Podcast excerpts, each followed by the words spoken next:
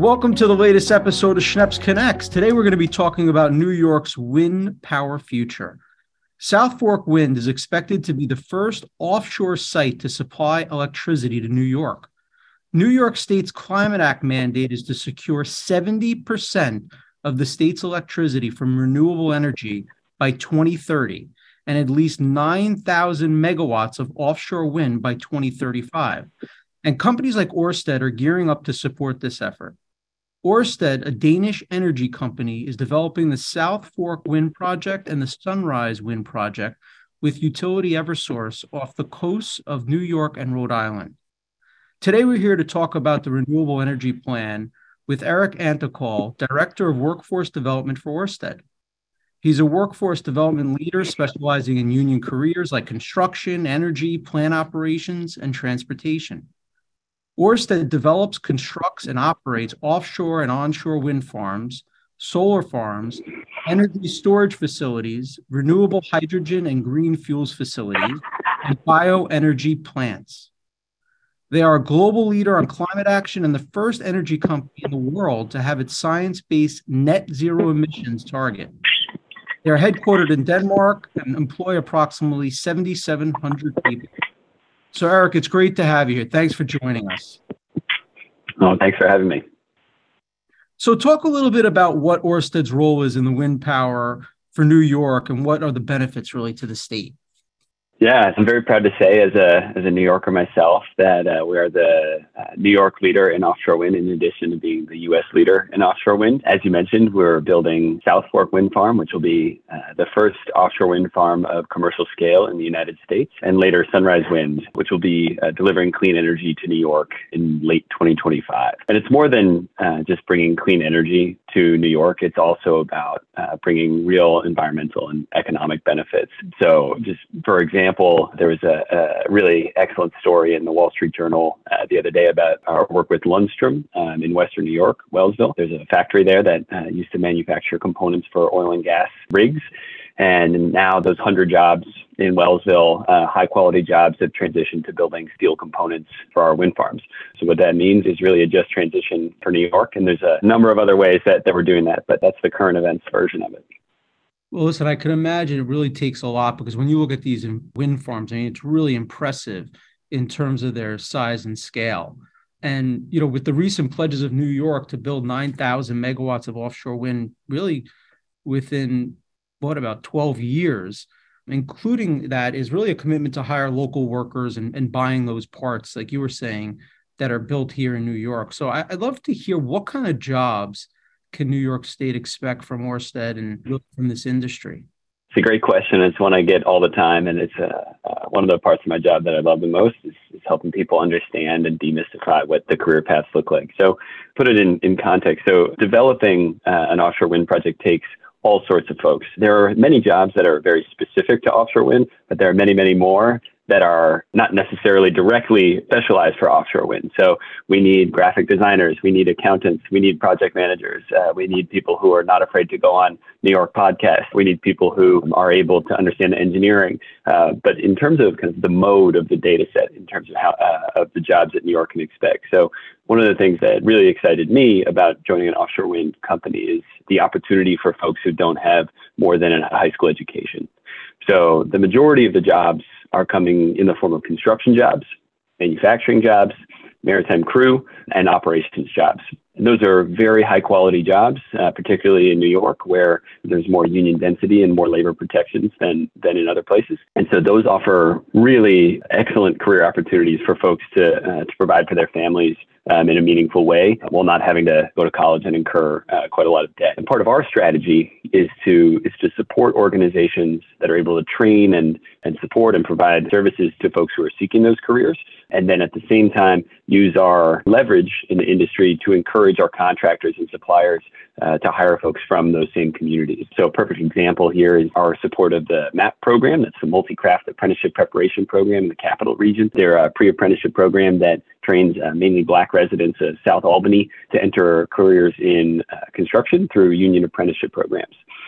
So we've we've supported them. That was a three hundred thousand dollar grant uh, last year. And then at the same time, we're also working with Riggs Distler, one of the best contractors in, in the U.S., to to build advanced foundation components which are large pieces of the turbine that are being constructed in the port of Coeymans, which is just south of Albany, that will then sit on our wind farm sites uh, and, and, be shipped out from there. So, uh, creating the uh, job opportunities is just one piece of it. An equity approach really requires us to support training programs that can really reach into communities and, and pull people in. I mean, it's got to be skilled workers. I mean, I look at these, you know, wind farms, and I mean, they are enormous. Plus, I mean, the way that they must uh, have to anchor them you know, probably takes a lot of people. well, yeah, it's, it's absolutely true. And it's very skilled work. The beauty of the construction industry and manufacturing, maritime, any industry where there's a robust apprenticeship system is that you are going to get those skills to do those very intense scopes of work. These are some of the heaviest man made objects on Earth, and we're installing hundreds of them off the coast. But you don't have to come in knowing how to do that apprenticeship is going to teach you from day one how to get uh, up to that level of skill over a number of years so that you can be safe and productive alongside your fellow workers and not put anybody at risk and keep the project on track. So we always say, you know, the, all you need is attitude and aptitude. And so if someone is interested in a skilled trades career, now's the time to get in and to start learning some of those skills uh, that are foundational to that craft. So for example, becoming an electrician apprentice you don't have to come in uh, knowing anything more than a few basics about math and reading and over a five or five and a half year apprenticeship program that union's going to take you up to a level where you're, you're really an expert in your craft and then able to do some of this more quote unquote glamorous work of helping to install a wind turbine. So that's one of the, the points that I try to drive home most is that people are talking about offshore wind as something that's that's quite far away. And some of the projects are, as we mentioned, South Fork is, is coming up this year. So some of them are, are very, very close, but there's a discussion about the jobs being, you know, five, ten years away. But really the, the jobs are here now. The apprenticeship programs are accessible now through pre-apprenticeship and other and other mechanisms. And now is the time to, to get those skills so that when the big call comes to put in those those extremely heavy and, and complex foundations and, and towers and blades, that you're not at square one, that you've already had some experience um, and had a long career that's provided for your family at the same time. That's fantastic. You know, I'm a Long Islander. I was uh, raised on Long Island. I know that you guys are building a base uh, in Port Jefferson, which is Long Island's North Shore, which will be, I guess, your base to maintain and operate the South Fork farm once it's in service. So I'd love to hear a little bit about that and what type of, you know, training is going to be offered to New York and specifically on Long Island for staff there. Yeah, so one of the most exciting um, investments that we're making in Long Island is a $10 million investment in the National Offshore Wind Training Center. That's part of our philosophy that Ørsted should not be a sort of uh, dictator, as it were, uh, in terms of uh, determining how our grant funds are used. Those funds have actually been provided to a group of respected community organizations, including the Long Island Federation of Labor, Nassau Suffolk Building Trades Council, uh, Suffolk Community College, and Minority Millennials to build out and provide, uh, build out a center and provide training that's necessary for workers to engage with offshore wind careers. That's in Brentwood, which uh, environmental justice language is uh, a quote unquote disadvantaged community. So we're really excited to invest in those resources in a community that is, has felt some disinvestment in recent years. So that training center is going to provide global wind organization basic safety training, which is a key pre-requirement for workers that are going to interact with an offshore structure. So construction workers, operations workers, maritime crew, and a number of other different job classifications um, are going to need this approximately one week training where folks learn how to be safe and to support each other in potential emergency situations offshore. So that I think is the most robust training center commitment that I'm aware of in New York or, or potentially in the US to provide offshore training in Long Island. So how would people go about, you know, taking advantage of those opportunities? The first thing is for it to be completed, and uh, we expect that that'll be completed in the, in the next year or so to be able to then provide that training. After that, it's really a question of, of signing up, and our guess is that it's going to be in quite high demand. In the meantime, there, as I mentioned, there are also excellent training opportunities in industries that are sort of feeding into offshore wind, uh, but not necessarily coming with the offshore wind label right? So there's uh, about 15 or so construction apprenticeship programs in the building trades on Long Island. Same in, in New York City. Um, so those those apprenticeship programs, uh, you know, obviously happy to talk about the specifics there, but you know, probably more detailed conversation around construction apprenticeship. And then there's there's of course maritime crew apprenticeships that are available now. We're a big fan of the Seafarers International Union maritime crew worker organization that has a, a really robust apprenticeship training center in Maryland, and they are at the same time uh, recruiting folks from, from all over to come down, stay on their campus, train and get their first work assignment um, and get out to a long and, and, strong maritime career. So those are kind of key you know career opportunities that are available now to New Yorkers that I would flag. That's terrific. You know, you talked about being aware of disadvantaged communities. What type of environmental justice will Orsted be involved in? Yeah, it's a, it's a great question, and it's something that we're that we're trying to be extremely intentional about in developing any kind of community-facing initiative. We want to involve environmental justice principles in that. So self-determination being kind of the the key one uh, for us. Where again, like I said, it's not about us saying, "Hey, this is the initiative that we're going to paternalistically give you." And have fun with it. You know, it's it's more about bringing folks in, understanding what their priorities are, what the problems and challenges they faced in the past are, and then you know, of course, taking a kind of partnership based approach, kind of matching our priorities with with their priorities and supporting a mutually beneficial program and goal. So in terms of specific initiatives, there's there's more to come on that in the next few weeks. We're really kind of at, at the stage where we're in you know, very open dialogues and, and having some some very robust conversations, uh, particularly with folks in New York about how to advance environmental justice. You guys just submitted a proposal for the third offshore wind solicitation in the state, and the project you're proposing is called Sunrise Wind 2. So I'd love you to tell us a little bit about Sunrise Wind 2 and what the benefits to the state would be.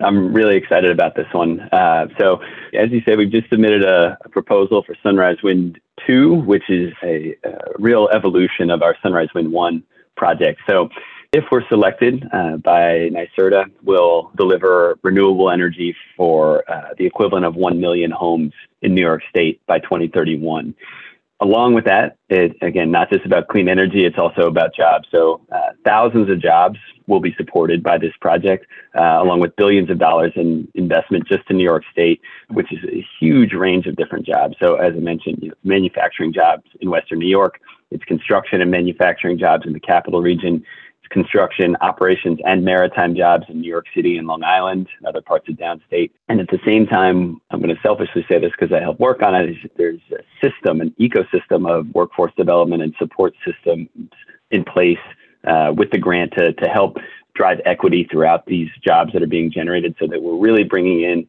communities that have been left behind um, and disinvested from in past kind of you know, large scale infrastructure projects and other um, economic initiatives. So it's a robust project that has more than 70 letters of support from community organizations, elected officials. We're just looking forward to uh, what NYSERDA thinks of it, and uh, and we're uh, we're hoping for the best. When do you expect to hear back on that? It's unclear. I think you know we want, we want to make sure that the, the state has much time as, as it needs to, to review and make the right decision for New Yorkers. But we're thinking that it's sometime this year. But we're very patient um, about this. That's terrific. And just talking a little bit more about you know economic and social justice, specifically to local disadvantaged communities. What are you guys thinking about or offering in, in that? It's part of what drew me to Orsted that, that this is not just corporate social responsibility. Orsted treats these initiatives as a core part of the business case for these projects. So because of that, there's heavy investment in supporting disadvantaged communities and coming into our workforce. So be specific here. So there's a $12 million grant fund, again, with real community say so about how those funds are spent.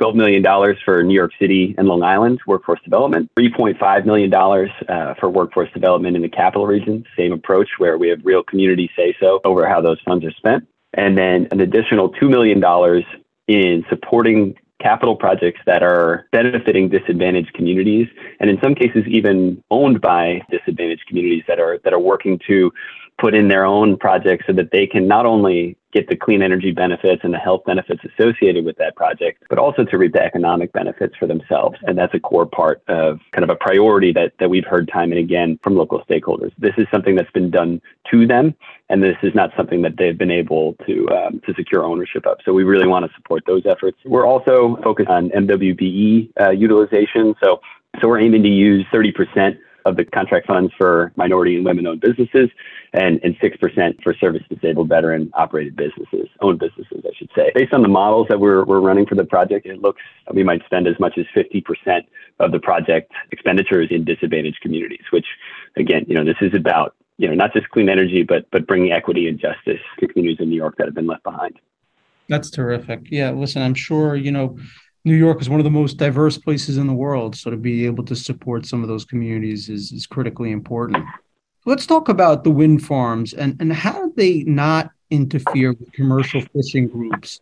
You know, you're talking about people who catch seafood species like scallops, clams, and sea bass in the areas. Yeah. So how do you guys think about that to really protect that industry? Yeah, it's a great question, and it's a question we get a lot. Let me just first say that we want to coexist with uh, extant industries in New York, and particularly ones as critical to you know, not just New York's economy, but New York's identity is commercial fishing and uh, scallops and clams and others that are that are so I think you know sought after from well beyond New York. So first thing is that we have a global commitment, a company-wide commitment that all of our projects that are commissioned after 2030, which of course this is one of them, uh, will have a net positive impact on biodiversity. Just for Sunrise Wind 2, nearly $20 million in wildlife monitoring and net positive biodiversity initiatives. And again, this you know, all comes back to this idea that these are community driven initiatives.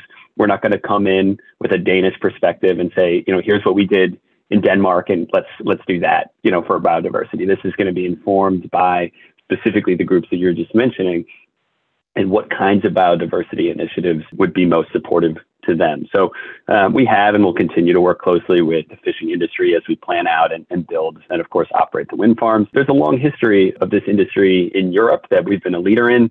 And so there's a lot that we've learned in getting these projects built, but not just built in such a way that's mutually beneficial to the fishing community and other industries that rely on biodiversity. So it's an ongoing dialogue and it's something that, that we think will ultimately be beneficial for both of us. There's a study that recently came out about the Block Island Wind Farm, which is uh, the only wind farm in the U.S. Um, um, up to this point we operate it, about how commercial fishermen have benefited from those turbines being there uh, because fish tend to cluster around the so-called artificial reef that springs up around the turbines, and, and they tend to be a bit more plentiful there. But more on that soon. Uh, but we, we hope to have a long and strong partnership with the uh, with the fishing industry. Well, listen, it's exciting to hear that renewable energy is being produced. It's coming. It's coming in scale, and Ørsted is leading the way. So, Erik, I really appreciate you you know, being here on the podcast and taking the time to update our listeners. Absolutely. It's a real pleasure talking to you and uh, hopefully uh, see you out there in, uh, in Brooklyn sometime. Likewise. Thanks again. Make sure to subscribe to Schneps Connects wherever you get your podcasts or stream us online at podcast.schnepsmedia.com.